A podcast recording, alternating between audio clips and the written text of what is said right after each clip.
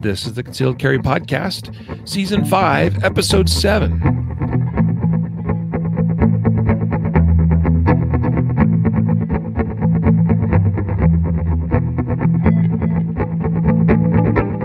Welcome to the Concealed Carry Podcast, part of the concealedcarry.com network, brought to you by XS Sights.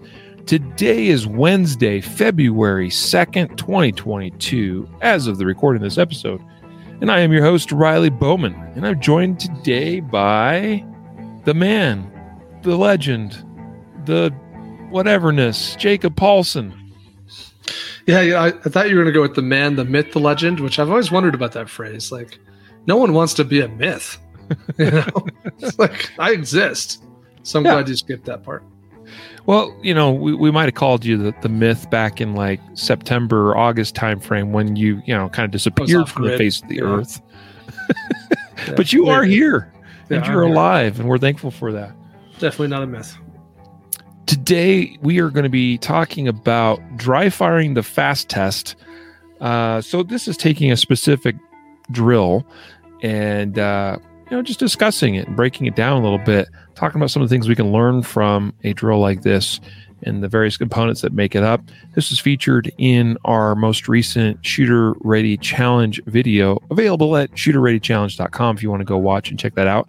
Follow along and use it for some inspiration in your own personal dry fire practice and training this month. But uh, this episode and Shoot Ch- Challenge is coincidentally sponsored by LASR or the Laser Activated Shot Reporter software. Jacob's repping the shirt. Good man. Look at that. The LASR X version of the software is my choice of dry fire software that I like to use. There's many options out there in the market. We recognize them, but frankly, guys, LASR was like the first, at least that made it possible and reachable and obtainable by the average consumer. And the ability to set it up right in the comfort of your own home using standard equipment like your computer and webcam. It's just a phenomenal thing, revolutionary for its time. Their LASR X version is the best that they have brought to the table thus far, allowing you to use any internet connected device with a web browser. I run it right off my iPad most days, and it works awesome. So check out the LASR X version of the software at lasrapp.com. That is L A S R A P P.com. To learn more, you can subscribe monthly, yearly, buy a lifetime license if you wish. That's what I recommend you do. Or if you still prefer the LASR Classic Edition, I, I believe that's still available as well. It is. So- and that is my preference, I might add. Yeah, yeah, yeah. they both have um strengths and weaknesses. Um, as you know, I, I I like the LASR X version. It's all good. um, I haven't played around with the LASR Classic Edition in a while. Did, have they added in some of the uh, built-in like drills and challenges like exist in the LASR X? Is that still a LASR X specific Um, thing? That's a pretty LASR X specific thing. I, I, I think for me, there's some features in LASR Classic that are just never, probably never going to make it into LASR X, Yeah. just based on the nature of a, a, a web-based, uh, you know, SaaS software versus a, a you know machine installed application. Yep. So, like you said, they both got their pl- their pros and cons, and certainly if you're a Mac person, you probably want LASRX. Yeah, yeah, I have to agree with that. Which is one of the reasons why I was so excited when they came out with it. Guys, check out again lasrapp.com. Also, today's episode sponsored by our title sponsor. Again, that's XS Sights. We had, a good time seeing those folks again at SHOT Show a few weeks back, visiting them in their booth, checking out some of the newer products. Was really enthused to see some of the additions to their lines, uh, suppressor height sights in uh, the R3D series, especially for me. That that was intriguing to me. Also, the F8 night sights they continue to make, and they're awesome. They got suppressor height ones as well, and they just continue to add additional models to the lineup as far as uh, different models of guns that their sights are available for, especially in the R3D line and uh, also the F8 line. So check out xssights.com. You know, you need quality sights so you can see and process visual information as quickly as possible in a stressful incident using your gun. Uh, high contrast, high visibility sights are key, especially if you're not using like a red dot. All right. The cool thing is, is if you are running a red dot, and now with the suppressor height sight versions from XS Sights, you've got an option where you can have your backup sights um, be from XS Sights as well. So, the fact is, most gun manufacturers, their factory sights aren't really adequate. So that's why I recommend you give XS Sights a look. XSSights.com. That is XS, the letters XS, sights.com. And then finally, sponsor of today's episode being Barrel Blok. That is B A R R E L B L O K, Barrel Blok with a K. Barrelblok.com. All right. If you're doing dry fire, you should be using Barrel Blok, especially if you're not using something else in place of it, such as like a laser cartridge trainer device sort of thing. Um, Barrel Blok is my preferred tool of choice for dry fire practice, especially. I'll, tell you something. Just a week ago, less or a little less than a week ago, I was in San Antonio getting ready for a class. Decided to do just a little dry fire practice in my hotel room. Well, it's a hotel room, and yeah, walls are thin. You don't have a lot of safe directions. I don't have my usual setup, my dry fire dojo here at home. Throw the barrel blok in the muzzle or in the in the chamber of my device uh, of my of my gun. That's weird. the device. Yes, my firearm device. Put the barrel blok in there and my bullet slinging device. so, you know, I did a little dry fire in my hotel room right there with the barrel blok. It was awesome. So check out barrelblok.com. Anything else you want to add, Jacob? Um, the website's bloksafety.com. I think barrelblok.com will work too. It'll redirect it you, but but B L O K safety.com, I think is the. I, I use the sites that are easiest for people to remember. Good for you, Riley. Good for you. Use either one. They both will get get you there. I'll just add that the price of barrel blok is twelve ninety nine, and it comes with three mag blocks. It, it's the most affordable like thing in the gun world ever. So do that. Yep. Yep. All right, let's get into our topic today. So, as was mentioned, we are using as inspiration for our discussion today the uh, uh, uh, Shooter Ready Challenge from this most recent edition, which, you know, I just decided, hey, let's take a famous drill one that uh, maybe not everyone's aware of, but certainly if you've been in the shooting community for any length of time, you've probably heard about or run across some talk about something known as the fast drill. A lot of times people will call it, uh, but the full name, the true name, is called the Fundamentals Accuracy and Speed Test. So it's an acronym, F A S T. And so, really, if you just say the fast, like you actually are covering all the bases as far as what it is. If you say fast drill, then it's kind of redundant and also not exactly the same thing. Or if you say the fast test, which sometimes I say, uh, also redundant. But anyway, um, that's what it is. It is a really simple drill to do. You can you can shoot it at seven yards in live fire.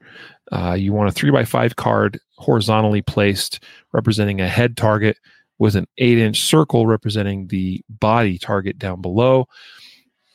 You can shoot it on like an IDPA target and throw a three by five card up there, or you can shoot it on our new soon to be available targets from concealedcarry.com, which has already a three by five card in the head and a eight inch circle in the body. Either way, you set up the fast test, seven yards, three by five for a head, eight, eight inch circle for the body. On the draw, you place two rounds into the head target, perform a slide lock reload, and then fire four shots to the body. And the standard is to try to get that done in less than five seconds to be considered, you know, worthy of a fast coin run. Those that could pass the fast test two times, I think back to back, in a class with the originator Todd Louis Green, and now with his his uh, what do you what's the word? He who is carrying on the legacy, that is Ernest Langdon. Then you earn a fast coin, and just this last weekend, the twenty third coin was awarded. So I'd like to think that dude, you know, just happened to earn that last week just after I published a video about it. So he must have watched it and done some dry fire, you know, thanks to me. anyway, uh, it's a very challenging shooting drill, especially to do on demand, to do it back to back consistently in less than five seconds. Now, if you could do it in less than seven seconds, is still considered, you know, a very sporty time. But uh, um, everyone wants to try to break that five second mark, and so uh, we uh, or I decided, you know, hey, let's talk about it. Let's break it down and kind of show you how how to work on it and practice it to get a little better at it. Mm-hmm. That was the idea. Yeah, I, I have never achieved this test. I've never passed this test. Um, I'm I'm confident, uh, and, I, and I, should just say I'm sure I can do it if if I don't have to hit a target. Like if, if bullets can just whizzle anywhere, then I, I can I can get this done. But if I have to if I have to actually get all my hits, then then I'm not currently capable of of of uh, passing this test. Uh, but it's it's a it's a it's a fun exercise drill test. I don't I don't care what word we use. I, I think that you know, where I'm going to start this conversation is I think it's important to have a handful of drills or tests or exercises or whatever you want to call them um, that you perform regularly. I think that as shooters, we need to have some sort of benchmark of performance, some way that we determine how we're improving in, in various aspects. And and the uh, any given drill or exercise allows us to um, certainly see and determine how we're performing in a certain in those aspects, but also gives us a kind of simplified form uh, of, of of practicing the improvement to to to be better at certain aspects, right? So in the case of like the fast test, and I if I leave the T off, if I say like FAS test, the fast test, is that technically accurate? Will that yeah. will that work for you, Riley? Yeah. So in the case of the fast test, um, I think it, it, has a really fun aspect with uh, with the reload, something I don't practice a lot of, and so that's a really good challenge for me because it, because there's a, a, significant change in cadence from what is relatively precise shot on those headshots, and then I have to perform a very fast reload, and then I have to and, and then I can speed up the the shots with the body shots, right? So there's a change in cadence with the reload in the middle, and that adds a certain degree of um, uh, difficulty, I guess. But but I think you know this is a this is a good one to make one of those two to three, four, you know, kind of uh, of exercises that, that a person can perform regularly to test, you know, their their current skill level. I agree, and that that is the that's an important distinction when we're talking about drills like this. Is uh, and actually Tim Herron just had a really great post about this today, uh, where he was talking about you know there's there's people that will take drills and almost like use those drills as their practice or as their training. And he's like, that's not really quite right because really you should take some of these drills, especially the standardized ones, and use those as the test, as the evaluation, which by the way, I think is why Todd Green called it the fast test, yeah. you know, intended to be a, an evaluation of performance not necessarily something that you shoot and practice exclusively just to get good at this one particular thing, uh, meaning uh, you know as a drill. And, and so I really appreciated Tim uh, for, for, putting that post up and completely agree with with that. And, and so you know there there are times where I will shoot a particular drill several times as part of a practice session.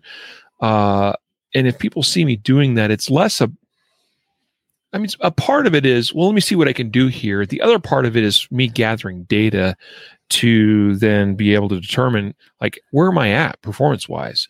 And and like if you only shoot it once, it's like, well, okay, that's fine. But was that an outlier? What whether on the good side or the bad side? Was that a great performance? Was it a poor performance? Right? Because I could have fumbled something just yeah, you know, I only did it the one time, so you know, I fumbled the reload, and like it is what it is because I'm only going to do it once, and you know, it's like that. That's not really a fair evaluation either. I, I kind of like uh, Bill Blowers' approach. If you watch some of his content out in, on online, where he he'll he'll shoot certain drills like say ten times, and then throw out the best and the worst runs because uh, that usually takes care of the outliers, if any and then what you're left with is a pool of data that's just a little bit better to use in terms of getting an average of of performance. And uh, and I think that's a pretty smart approach. And so I've I've like I'll typically make note of what my what my top times or you know my personal bests or personal records or whatever are just because it's like okay that's of note. All right i noted it down. But i don't usually dwell too much on those things i, I but if you ask me a question of hey riley like what's your time on xyz drill thingy I would I would say, well, it's probably about this. And that's because number one, it's based around what I know I can do as an average, like a guaranteed level performance typically, um, or an expected level performance typically. And it's also I, I'm going to give you an approximation because that target's always moving as well. So anyway, the point is to say is that uh, uh, drills like the fast test uh, are a great evaluation tool and should be used as such. But yet here I am doing it as a demonstration as one of our drills for a shooter ready challenge. But that was to use it as an opportunity to show like, okay, what are the different components of that? And and then like how can we identify our weaknesses? And when i demonstrated the fast test in shooter ready challenge i was like my reloads suck. You know like draw? Well, pretty good. Like you know i could definitely uh, smooth some things out there. Um some of the shots were you know might have gotten a little crazy here and there occasionally but mostly that was pretty good. Like my hits were generally pretty good. My speed and, and my splits or whatever pretty good but it was like very apparent that my reload was the weak point and so using it as that evaluation and that proved true whether i was shooting it in accuracy mode speed mode or so-called real mode is like it, was, it always kept coming back to me for for me to the reload itself. And so okay gotta go back to working on reloads which like you i don't practice so i mean I, I i'm sure i practice them more than you do I'm just sure you knowing do. you and having had conversations about stuff, and the fact that I actually do practice them occasionally for from a competitive shooting point of view, but I don't practice them as much as I should, and I haven't done so in recent history, and it clearly showed as I filmed Shooter Ready Challenge. Well, I mean, you practice everything more than I do would be the real like easy thing there, but um, I yeah, I think a person needs to perform an evaluation as often as a person wants feedback on on their performance, right? So yep. if that's doing it at the beginning and the end of a practice session or several times throughout, like whatever that looks like, I think it's fine. Um, I really appreciate that that this is a multifaceted drill, and and mo- most you know, I'm calling it a drill now. Uh, yeah, I just don't care what we call Which it. Fine. So it, yeah, it, it is will get over it. Sure. Mm-hmm. I mean, it depends on the context in which I use it, I suppose, if it's a drill or a test. But anyway, I, I, I appreciate that it's multifaceted. And most drills are multifaceted because the idea is to identify the point of failure or the point of the greatest uh, potential improvement, right? So in this case, if if you know i have a draw you know so that's a potential point of, of failure or a potential point of improvement i have what would be considered precise shots. Like i have to have a pretty good sight picture uh, for those headshots. I have a reload uh, that's that's a legitimate you know specific component. And then i also have uh, several subsequent you know quick shots that are require less um, precision sight picture. Mm-hmm. so so there's really you know at least four you know very standalone components that I can analyze if I you know am doing it properly, and I can say where where am I failing.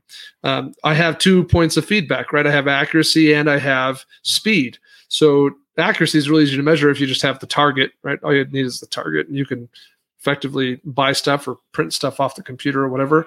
And then speed obviously is going to require a shot timer in order to measure this. But I'm going to be able to look at those components and say, okay, you know, this this is how long it takes me to get first shot after the beep from draw. This is how long it takes me to perform my reload, you know, the, the time between shot two and three. This is how long it takes me for my splits between shots one and two. And this is how long my splits are between shots three, four, five, six. So it those those pieces of feedback, along with the accuracy, you know, whether I'm hitting or missing, are going to tell me where my breakdowns are.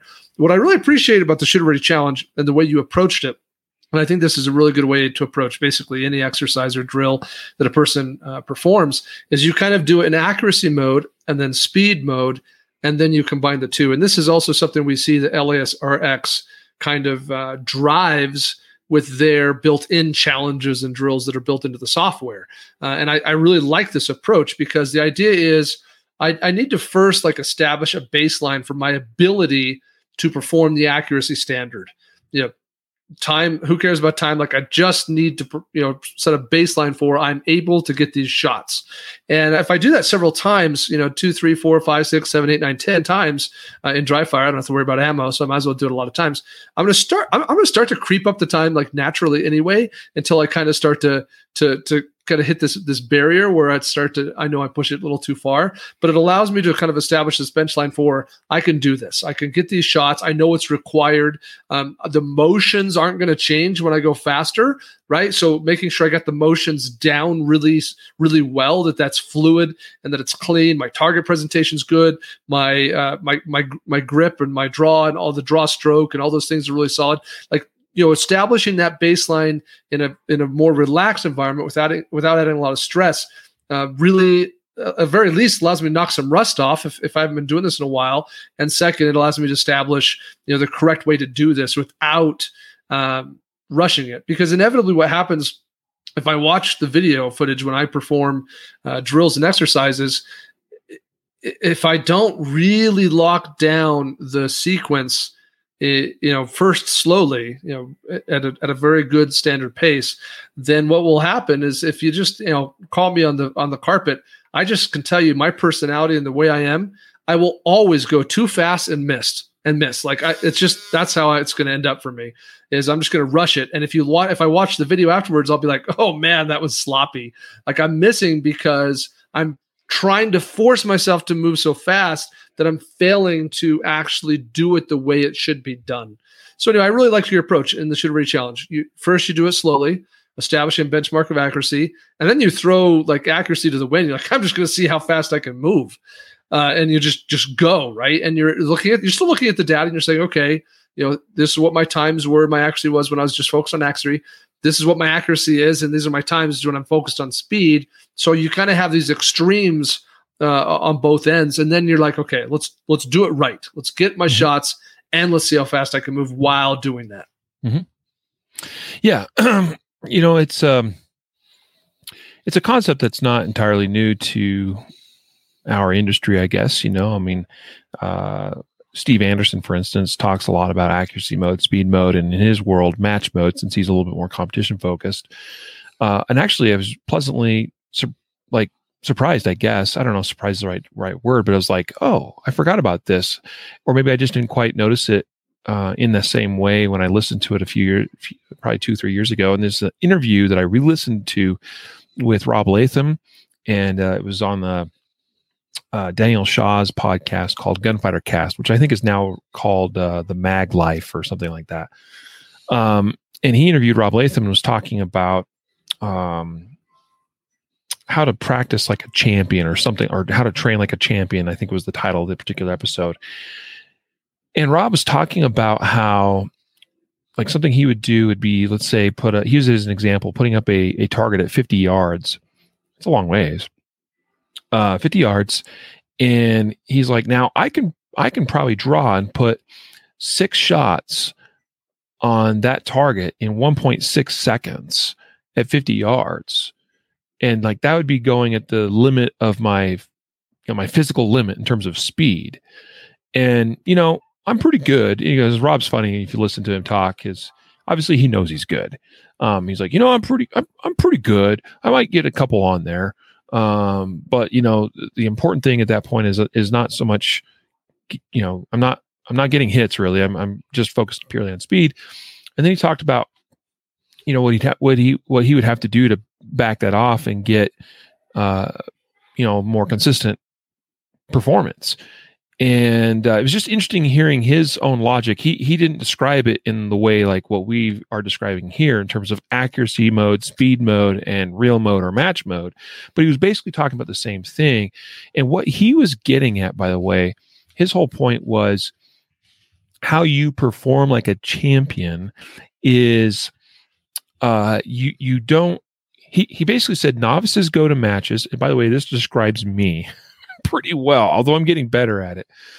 Uh, novices go to matches and try to shoot at 100% of their ability, like all the time. And that is what cr- creates the failure points. He's like, I'm not doing that. I, you know, he's basically trying to, he's trying to give his consistent performance, which is going to be like, he he said like 80%, 85%. I've heard some guys talk about like, you know, I want to give my 90, 90 to 95%. You know, so I'm staying within what I can do with what within what my 100% is and can give that performance 100% of the time consistently all the time. And it was just really interesting uh, re-listening to that episode and uh, reminding myself of his his perspective on that. And it's basically talking about this very thing. So let, let, let me back up just a little bit to this point of accuracy mode, speed mode. Accuracy mode, the way Steve Anderson talks about it, I think is quite good because he says you're going to shoot like let's say a stage, an exercise, a drill, and you want to shoot it in a manner that where you know like you can hit every single shot perfectly. Like every single alpha, every single bullseye, whatever the, the accuracy standard is that's required, like you shoot that drill or standard or test or, or stage in a manner where you know you will get every single hit. And then what that does is like it proves to you that you physically have what it takes in, from your in terms of your technique, your skill level, uh, your fundamentals. You have what it takes to hit every single shot in that stage or drill like accurately. You you can hit every shot. You have that capability. Okay? And that's an important thing to have that confidence. Like i know i can hit every single one of these shots. It's just a question of how much time will it take me to do it right? But you throw the speed side of this the equation completely away and just ignore time it's irrelevant. So I'm just going to do what it, whatever it takes to hit these shots.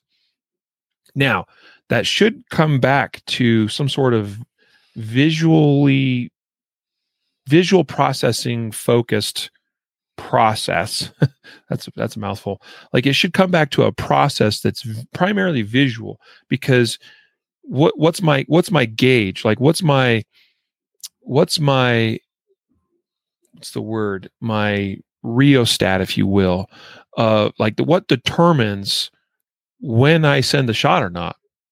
If I'm in accuracy mode, What I'm, I'm asking you.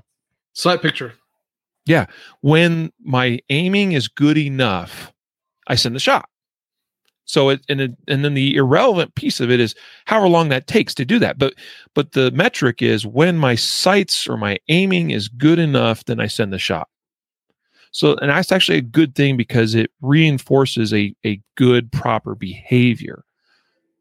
So then we flip that around and we say, well, now let's throw out the accuracy side of the equation and let's just see what the fastest is I can shoot this, even if I have a bunch of misses or mics. So, what that does is it then shows you what you are actually physically capable of how fast can I move? How fast can I draw? How fast can I work the trigger? How fast can I reload? To an even almost ir- um, unreasonable level. Now, we want to be careful not ever push it so far that we become unsafe, right? So we we push ourselves speed wise as far as we can reasonably do so and remain safe, whether to ourselves or others. Like in other words, I'm not throwing errant shots over the berm, mm-hmm. right? That kind of stuff. So I shoot it as fast as I physically can. And what that does is establish what the limit of my current human functioning is, physical functioning is. And then it's like, huh, okay, so I have here where I know I have what it takes to hit every shot required of me. And I know I have what it takes to do this whole thing in this amount of time. Now, where do we find where that comes together? Hmm. That's easier said than done.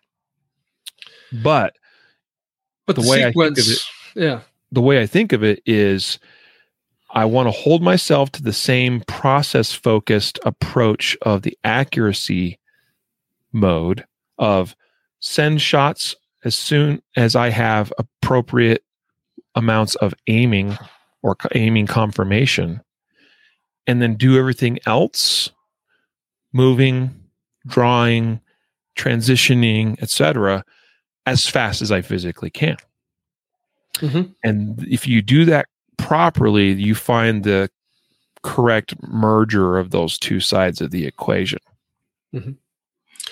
yeah yeah I, that's a good summary of what i was trying to was trying to communicate i i really another thing about this particular uh, test drill whatever fast test is that um, I really appreciate that you effectively get two different opportunities to present to target.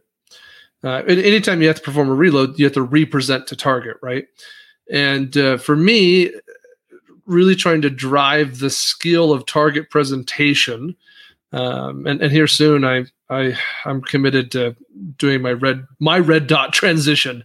So that's going to become even more critical that I have consistency in that target presentation. So I really like that about this test is that I get to do one target pres- tr- uh, presentation from the holster, from the draw, and then after I perform the reload, I get to do another one. And um, the, the, it's almost like that first one is often easier because it just by nature of life, I do a lot of practicing from the holster. Uh, in dry fire, probably one of the more common things I do is you know just draw the first shot. Um, and so that that's a much more natural sequence. But uh, doing it after reload is a different kind of, of of mental thing. It's not as established. And and and you know, someone might say, "Well, yeah, but you're probably not going to do a lot of reloading." Well, that's true, but there's any number of things that I might have to do mid fight that are going to cause me to have to re uh, present. I might have to move. I might have to, you know, perform a, a, a, clear some sort of malfunction. I might, you know, there's any number of things that that aren't drawing from the holster and presenting the target that still are going to cause me to have to re-present to target. So that's another really cool thing about this uh, about this particular drill. Yeah, and I, and I agree with you. You know, so this drill is what Matt Little would would call a combination drill because you're combining multiple skills or skill sets, uh, multiple facets of shooting into one drill. Uh, so draw, uh, some throttle control, uh, reload, transitioning, right? Multiple presentations, I guess, right? So there, there's a lot going on. Uh, the major components here are how, what's the soonest you can get that first shot on target? Okay. What's your recoil management like? Can you, for instance, does it take you one second between shots to guarantee hits in that three by five card? Or can you get that done in 0.4 right? There's a big difference there. And that requires excellent recoil management. You need that gun to return back to zero uh, very consistently so you can go draw bop bop to the head just like that. If you can do that uh, you're well on your way. The reload is is where i find that probably most shooters suck up the most time in that drill. Um, but i can assure you that if your shooting is reasonably decent, if you can get the reload done in two seconds, even even a little more than that, like you still have time to get this done within the five second uh, elite par time. Uh, just as an example, uh, like if, if you could make the first shot in 1.5 seconds, and I know for some people that might be a stretch, uh, but if you if you could do 1.5 second to the first shot, which is very doable. It's very doable. Anybody that shot Dave Spaulding's two and two drill, like that's basically what you're doing is shooting a three by five card, two shots in less than two seconds. So if you can accomplish Dave Spaulding's two and two or two by two drill, um, you can accomplish the fast test most likely. Okay. Because even at that point, let's say you're at two seconds putting two shots into that three by five card. If you take two seconds to reload, you're at four seconds. And then you've got four more shots, but really you got three more split times to measure at this point. If those were even quarter second splits, you're at 4.75. See, and and that's like I could shoot it in that manner, two shots in two seconds, two second reload and then quarter second splits on the final uh, four shots and I'd be done in less than five seconds, and it would look like I was shooting at a very relaxed, moderate pace. Uh, and so that's kind of my point here is like there's time to get this done, but it's just all about like you got to identify which part of that you're struggling with. So most people t- seem to struggle with getting their hits on the three by five card. Okay. That's more of an accuracy standard and a throttle control one. So if that's a struggle for you, then spend some time shooting three by fives at seven yards. Push it back to 10 yards. Test yourself on three by fives at 10 yards. Guess what? That'll make the seven yard three by five card much easier when you go back to it. You'll be like, oh my goodness, that looks so big now. Uh, do my uh, Jack Wilson test 15 yard, one shot draw um, uh, uh on a three by five card. Okay and and I say the standard there is do that in three seconds or less. For me, for myself personally, I like trying to achieve that in less than two seconds, and I get it about eighty to ninety percent of the time. And do that a couple times, and then I go shoot three by fives at seven yards, and I'm like, oh wow, that because it's it's twice, you know, it's half the distance now, so it looks twice as big, and it's like, oh wow, this is easy, right?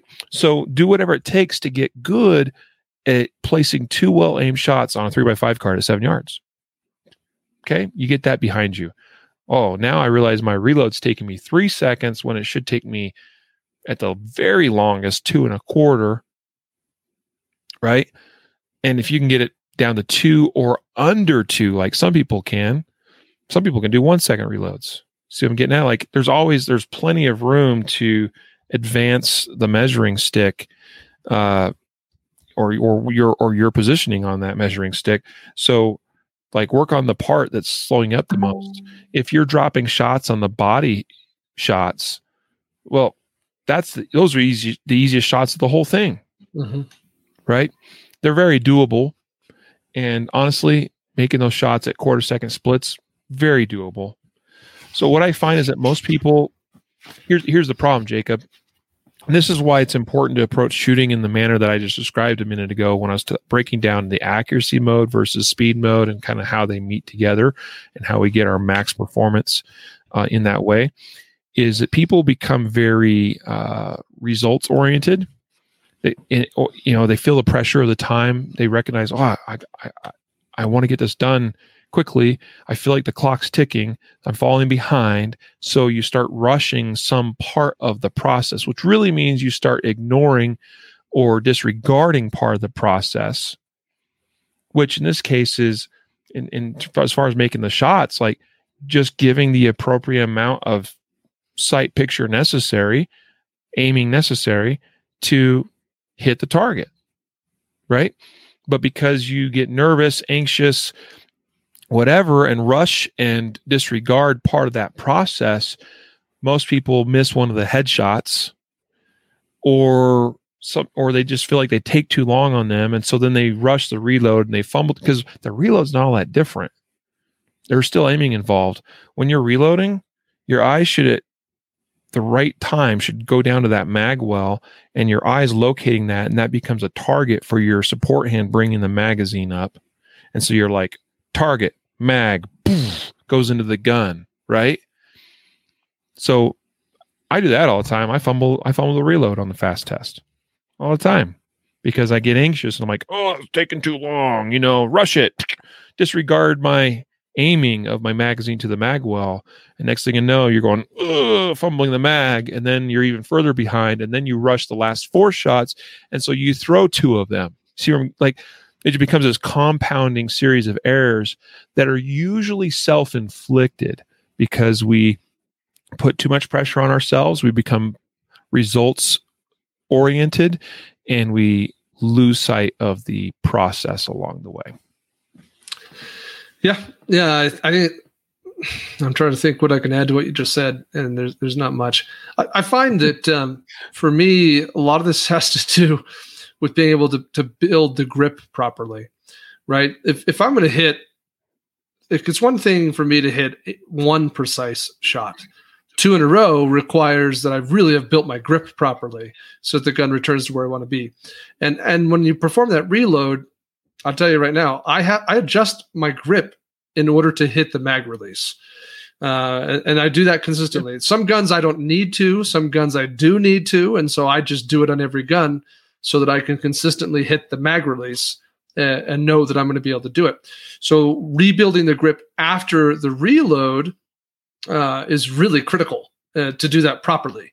If I if I screw that up, and I'm more likely to screw it up than I am to to screw up the grip out of the draw, then that's going to really screw me up because those four shots into the body, man, I'm going to run those real fast. I'm going to I'm going to get the target presentation. I'm going to get that that rough sight picture, and then I'm going to let it rip. Right, I'm just going to let those four go as fast as I can, and it becomes real evident if I've rebuilt that grip properly uh, when I look at where those four holes are uh, in the body. So, so the point is, if I'm doing a good job, then I make sure I rebuild that grip properly. And if it's not right, I lock it down before I start letting those those four shots fly at the end of the of the uh, string of fire. So, anyway, th- another thought there for those who might be at a similar level as me that I got to build the grip properly when I'm when I'm called on to shoot subsequent shots at the same place, whether it's one or four or five or they're precise or not. If I don't build the grip properly, the gun's not going to return to the correct point of aim and it's going to slow me down dramatically, or I'm just going to miss every subsequent shot, right? So, anyway, I, that that's a greater challenge after I perform that reload um, mm-hmm. I'm more likely to fumble that and not get the grip back where and how it should be uh, after I perform that reload. Uh, so I'm I'm really glad you shared your your thoughts on this because it provides some uh, some really good insight into maybe some of the um, little things that you could work on. Right. Um, so, question for you though: Do I adjust my grip when I perform a reload? I have yes no idea. I don't. I don't stare at you when you shoot. Right what do you think I do? Uh, you got bigger hands than me. I don't know. I I, I really don't have no clue what yeah. you do. I mean, this is this is a this is something that comes up fairly often in various forums and groups online. People discussing reloads and talking about their gear and a magazine release button placement and this kind of stuff. And there's a lot of uh, a lot of people are really concerned about I should be able to reach that magazine release without adjusting my grip. And I'll tell you this much: I I adjust my grip every time. Um, I can barely hit the button with my thumb on my P320s. So every time I reload, I do that. See how the finger yeah. shifted around? Yeah, that's that's very comparable to how I adjust my grip. It's pretty much what you have to do. And then as soon as that's hit, my grip reestablishes. Okay and that that all happens in a split second as the magazine is the spare mag is coming up and it goes in and then the rest of reacquiring the grip is all with the support hand at that point because this has already corrected itself. And uh, that's that that's just a learned uh, technique slash skill that needs to be worked on and practiced so you get to where you can do that repeatedly and consistently but it's not hard to do. It just is a matter of putting in the time. I again i used to be in the same like, oh man, like I don't want to have to readjust my grip. Like I need to buy a different mag release or uh, buy a different pistol. It fits my hand better, and this and, and this and that. And then I watched. Uh, it's an older video at this point. It's probably ten years old. From uh, it's actually on Double Alpha Academy's uh, YouTube channel, and they're one of Max Michel's sponsor. And he's it's just a simple reloading tip video that he filmed for for them for one of his sponsors and he actually he's describing his reload process and quite literally like talks about in that video how he has to adjust like he adjusts his grip hits the button performs a reload fixes the grip and gets back on target and he does reloads pretty fast. And i'm like hot dang. World yeah. champion. Multi-time national champion. Adjusts his grip when he reloads. Yeah I guess it's I, not that big of a deal. So I've seen I, Jerry Miculek and Rob Leatham reload. They both adjust their grips. I'd say most shooters do. Uh, so anyway, um, and then the other thing that you said that really stuck out to me is you said, "Well, I'm just you know you know when it comes when it comes to those last four shots, I'm just gonna rattle those off as fast as I can. And I'm thinking, well, th- there's your problem, Jacob. Like, like, like, why are you just, you know, ripping off four shots as fast as you can work the trigger versus being accountable to your, uh, to your sight picture for each of those four shots? So that's a that's a valid question and a valid point. And um, so I'll I'll tell you what's in my head, and you can you can tell me if that's good or bad, I guess. But what's in my head is I know that if I lock down my grip really well, if if I really have a good solid grip and I present to target and I get that first sight picture, uh, and that first sight picture is good and strong, then I can I can run that gun about as fast as I can and it, it, it, all the shots are going to go in roughly the same spot it, in terms of this kind of standard we're talking about uh, with with the body shots. So I I know that if I build the grip properly, I can run the gun about as fast as I can, and by, as fast as I can. By the way, we're talking, you know, uh, point point uh, you know, oh splits is is about my limitation. Then uh, I'm I'm going to get those shots. It's going to be fine.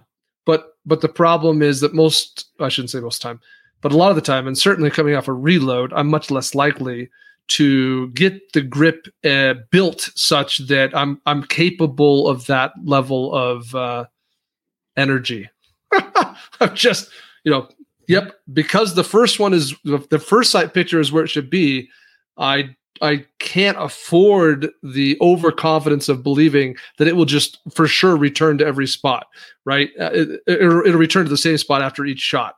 Um, and so, yes, if I just made sure I had the sight picture every time for every shot, that would be better. And I would I would know I was missing as I was shooting. Right, I'd be like, oh, that one's not going where it's supposed to. Oh, that one's not going where it's supposed to. But it's almost like I'm attempting to cheat by by telling myself if I build this grip properly and get the first sight picture where it's supposed to be, I can let it rip uh, because it, it it should and it does and it has worked for me every time I build the grip properly at that level of that kind of standard. So it's I'm attempting to cheat effectively, and and oftentimes my grip fails to allow me to cheat. Right.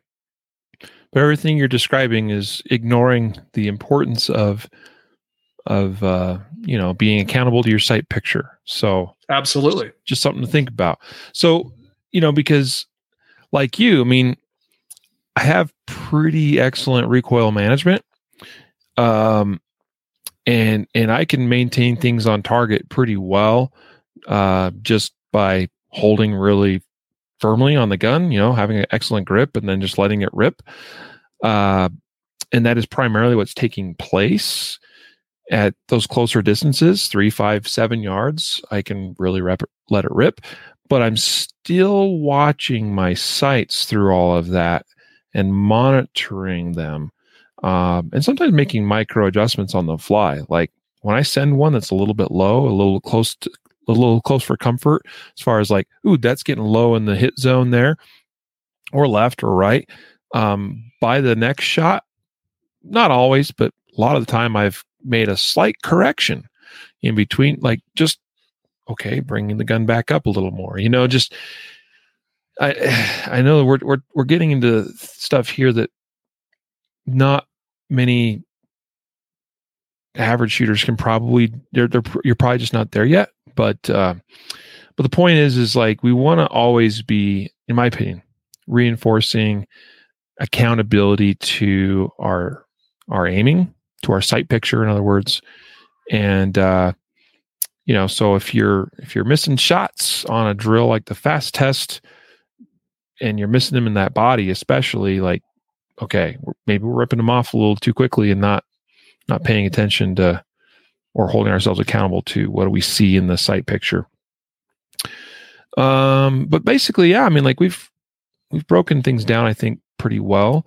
Uh, now, if you're missing stuff because you're like if you're if you're missing the part time, for instance, you have a, a certain part time that you want to try to achieve and you you start looking at you know analyzing the different splits and times and whatnot and you look at your draw to first shot time and that's slower than probably what it ought to be Uh, like for for instance, if you're not getting your first shot off until two seconds or more, like okay, need to work on draw, right?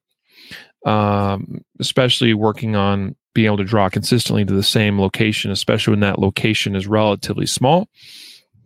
And so you want to do whatever it takes to create uh, a practice session. And, and that's this. So l- let me just be clear. What I'm describing is we use the drill or the test, the thing that we use to evaluate to, ex- to demonstrate our weaknesses or opportunities Exposed for growth. deficiencies. Yeah. Yep. And, and so now let's create the practice regimen that works on that thing that's holding me back. So maybe you normally do pretty well drawing to a full size, you know, A zone or eight inch target or something like that, like an IDPA target when you're shooting for the body. But then you find yourself struggling on hitting that three by five card consistently. Well, okay.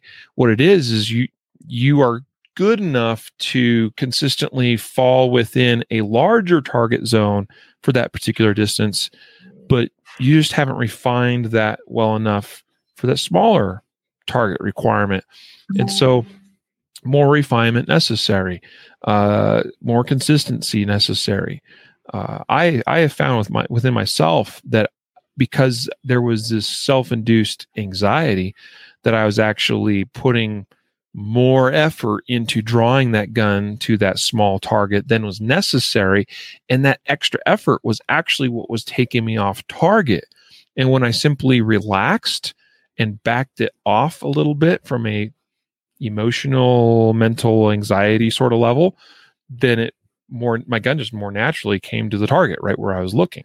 And and I actually expressed to me that well I have the skill to to get the gun there on target where I want it. I just I was trying too hard. I was over trying. And that's something that sometimes I think it gets overlooked by some shooters. Point is, we want to try to identify which part of this test we are struggling with. Again, whether that's draw, whether that's reload, whether that's hitting precise targets or less precise targets, whether that's rebuilding the grip, whatever it is. And then let that feed your practice plans of well now i need to work on that specific thing okay? And that brings us back to what would be m- more akin to what matt little calls an isolation drill where it's like i'm going to con- concoct a drill that focuses on this one thing so specifically because that's my weakness and then i'm going to do it again and again and again and again and again and again until now that's no longer an issue. And then we can take it back to the combination drill and see how it performs right? And then we're going to either confirm that it that the work i put in is working or it's not or we're going to find the next piece uh, the next deficiency and it's just this constant cycle of rinse or wash rinse repeat of you know like this this is really about how to get better and better and better as you continue to work on more and more things. This is the this is the process I've gone through. hmm Good stuff. Yeah, yeah, I agree. I think this was a surprisingly fruitful discussion today. So oh, surprisingly, thank you. I appreciate that. And, and not I'm not Riley anticipated that this discussion wasn't going to be particularly valuable or useful. I'm glad we were able to surprise you by by you know producing some value in the conversation. well, you know, it's one of those things like it's like, oh, we're going to talk about, you know, dry firing the fast test, which was our shooter ready challenge for the month of January, and it's like, oh, I mean, there's it's not that complex of a thing, really. You know, like we could probably talk about that in 15 minutes and be done with it. But yeah, I feel like we've we've uh, there's there was some meat to the conversation, and I think that was good. I'm a meat and potatoes guy. Folks, we remind you that uh, our sponsors are today uh, LASR App or the laser activated soft laser activated shot reporter software. Uh, go to L A uh, lasrapp.com, laserapp.com to learn more and get signed up today or purchase. Also, XS Sights, our title sponsor, xssights.com, and also barrelblok.com. Bar- barrel blok with a K.com uh, to, or if Jacob insists, bloksafety.com uh, to uh, pick up a barrel blok product in your choice of several calibers so that you're doing dry fire in a safe manner, at least a safer manner um, than maybe what we have traditionally done in this industry a lot of times. Knowing, you know, and having the confidence that I have blocked off the chamber and barrel of my gun, that no ammunition can get into it, even if I make a mistake, uh, even if I forget to remove ammo from the area where I'm doing my dry fire practice or whatever. And being able to visually confirm that by seeing the barrel blok protruding from the end of the of the muzzle is it's a nice comfort factor, um, and it's it's extra safe for us. So um, check them out, guys. Those are our sponsors. This was our topic today. Again, if you missed it, you can go watch the latest Shooter Ready Challenge video at shooterreadychallenge.com. And that brings us to a conclusion of yet another episode. Jacob, final words. Yeah, I would just encourage you to actually go to shooterreadychallenge.com and watch the video. Every every single month since October 2019, I think. Uh, Riley's been producing these monthly shooter ready challenges, and every single time we dedicate an episode uh, of the podcast to discuss it. And there's value in both independently, I assure you. So if you're if you're of the uh, attitude of well, I always hear you guys discuss the shooter ready challenge here on the podcast while I'm in my commute or whatever, um, that's great. Uh, there's absolutely independent value in the discussion that happens here, and generally it's Matthew and you, Riley, who discuss the shooter ready challenge. So there's there's absolutely value in that conversation that happens, but it's not a replacement for actually participating in the challenge. It is called the shooter ready challenge for a reason. We are challenging you to conduct some dry fire. And while that sometimes can get dry or feel repetitive or maybe even boring, we're providing you a template to change it up each month. And at, at, least for some degree of time, whether you do it for the whole month or for a week or for a couple of days, to do something different in your dry fire routine and to have somebody walk you through doing that. So, so please take the challenge and go to shooterreadychallenge.com, consume that video every single month, uh, and, and, and take the opportunity to actually mimic that in your own dry fire uh, practice and get some value from, from doing so. That's, that's the core here of what we're trying to achieve. And I'll just add one other little quick disclaimer. Uh, we, we really don't want you to be discouraged if you go watch that uh, dry fire challenge, or excuse me, the shooter shooter ready challenge, and you determine that oh well, Riley's doing it with the SIRT pistol. I don't have a SIRT pistol. Riley's doing that with the LASR software. I don't have the LASR software. Uh, Riley's doing that with the laser cartridge. I don't have a, a laser dot or whatever. Like figure out how to adapt it to you that's fine like we're we're we're demonstrating it with the tools that we have that we think are ideal for that particular given practice segment but you you can find a way to do it for you i'm sure so figure it out take the challenge, get it done. Agreed. Yep. It's meant to be a resource. It's meant to give you some tips and tricks. It's meant to give you ideas for uh, out your own dry fire practice sessions and routines. And uh, so adapt and use as necessary. And just the point is get better. All right. We believe in dry fire practice. Uh, I wouldn't be as skilled as I am if I didn't dry fire uh, in my own time. So uh, it's been uh, it's it's it's been a a fruitful endeavor for me. So and many other people, including Jacob, even though he doesn't know it or doesn't think it or doesn't maybe practice as much as I do. Oh, it's a ditto. My skills would not be as good as they are, whatever they are, yep. if yep. if I did not conduct you know the dry fire that I conduct. Right. Yep. Cool. Well, thank you for the discussion today, folks. Thanks for listening. Again, we thank you for our support, uh, for your support of our podcast. And so until next week, eh, we remind you uh, not only you know be wise and prudent in your decisions and and to be disciplined in your application of practice, but also a reminder to train right, train often, and train safe so you can fight hard, fight fast, and fight true. Take care.